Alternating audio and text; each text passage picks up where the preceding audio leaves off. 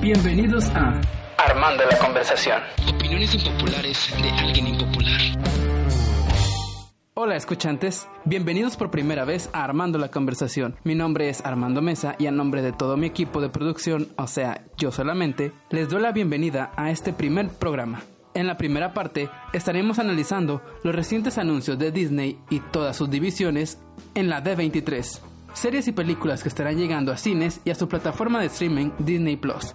En la sección de recomendaciones, sobre el nuevo álbum de Taylor Swift, Lover, ya les contaré qué me pareció esta nueva era de Taylor en su carrera musical. Y finalmente, en estado crítico, estaremos analizando Había una vez en Hollywood, la novena cinta del director Quentin Tarantino. ¿Es buena o una decepción? Ya estaremos hablando de eso más adelante.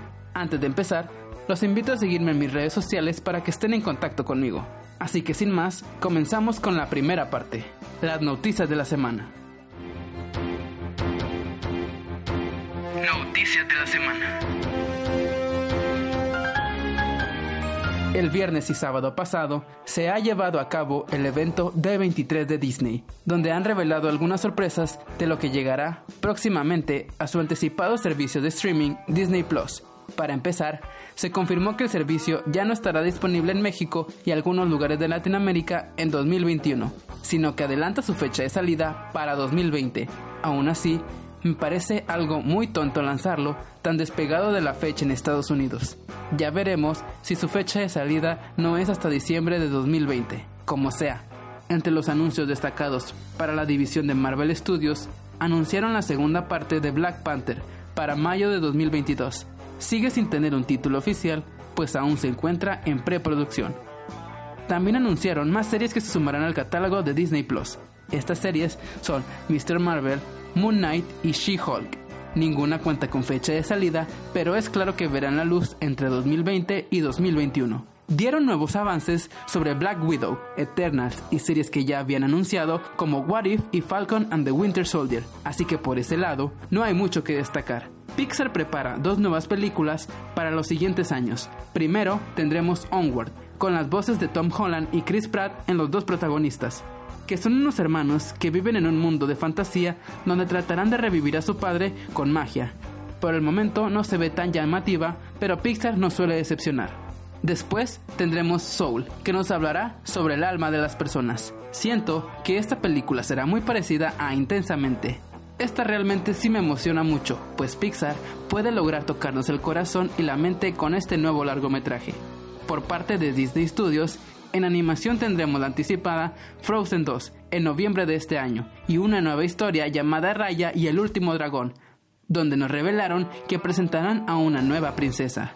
En los live action tendremos La Dama y el Vagabundo, que será exclusiva de Disney Plus en su día de lanzamiento en Estados Unidos Además, tendremos Cruella con Emma Stone como protagonista. Por último, en el lado de Star Wars, mostraron un avance del episodio 9, donde se puede ver cómo está todo listo para cerrar esta saga milenaria. Además, mostraron el avance del Mandalorian, serie exclusiva para Disney Plus que la verdad se ve increíble. Finalmente, dieron a conocer que Iwan McGregor regresará para interpretar a Obi-Wan Kenobi en una serie exclusiva de Disney Plus con lo cual los fanáticos estuvieron muy emocionados y contentos. Pues esto fue básicamente todo lo que revelaron o dieron a conocer en la expo de Disney. Disney está listo para dominar el mercado del entretenimiento en los próximos años con todo este contenido original que están preparando. Ya veremos cómo resulta esto para el mundo y para los demás servicios de streaming a nivel mundial. Compartir.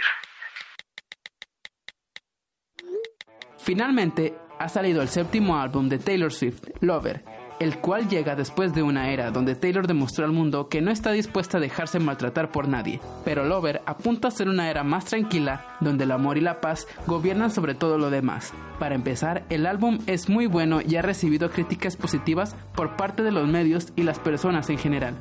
Cuenta con 18 canciones, con lo que se convierte en el álbum más grande de Taylor. Sigue una línea muy parecida a las melodías y letras de los sencillos Me y You Need to Calm Down, donde si no prevalece el amor, se encuentra el perdón, un mensaje de esperanza o letras personales como en The Archer.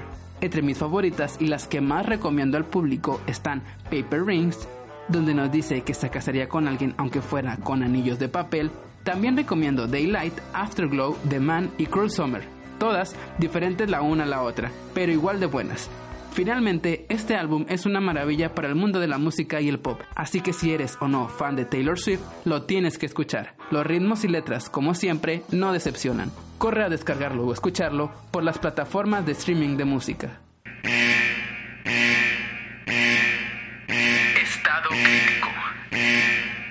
Llegamos a la última sección del programa, para hablar de Once Upon a Time in Hollywood o Había una vez en Hollywood, la novena película del director Quentin Tarantino. Bueno, para empezar, ¿vale la pena? Sí, sí vale la pena, pero la película tiene muchas cosas que la hacen tropezar para llegar a ser una excelente película. El problema principal, yo creo, es la duración de esta. El largometraje es de casi tres horas, pero tres horas donde pasan y pasan cosas que no logran captar la atención pues se sienten como escenas de contexto solamente, llenas de referencias al mundo de Hollywood de los 60 que Quentin está retratando para demostrarnos su pasión, pero que no ofrecen mucho a la historia de nuestros personajes. Las actuaciones están muy bien, destacando a Leonardo DiCaprio, el cual se lleva la mayor parte del reconocimiento al interpretar de maravilla a este actor de westerns frustrado que siente que la vida y la fama van de picada. Brad Pitt también lo hace muy bien como Cliff, el doble de riesgo de Rick Dalton. La película es divertida, aunque le faltan las charlas entre personajes, con diálogos brillantes o un poco más de momentos de violencia frenética. Contamos con estos elementos solo que a cuenta gota, lo que hizo que muchos admiradores del director quedaran un poco decepcionados de la película. La película claramente no es mala, pero tampoco es la mejor del director. Tal vez si la historia hubiera sido más centrada y la duración hubiera sido reducida, habría resultado más disfrutable. Aún así, es brillante y la parte final resulta en un festín de diversión que hace valer la espera. Y bueno, escuchantes, esto fue todo por hoy en Armando la Conversación. No se pierdan el siguiente programa, donde estaré trayéndoles las noticias, recomendaciones y estrenos más relevantes de la semana. Síganme en redes y compártanme sus opiniones para leerlas. Me despido, mi nombre es Armando Mesa y nos escuchamos después. Chao.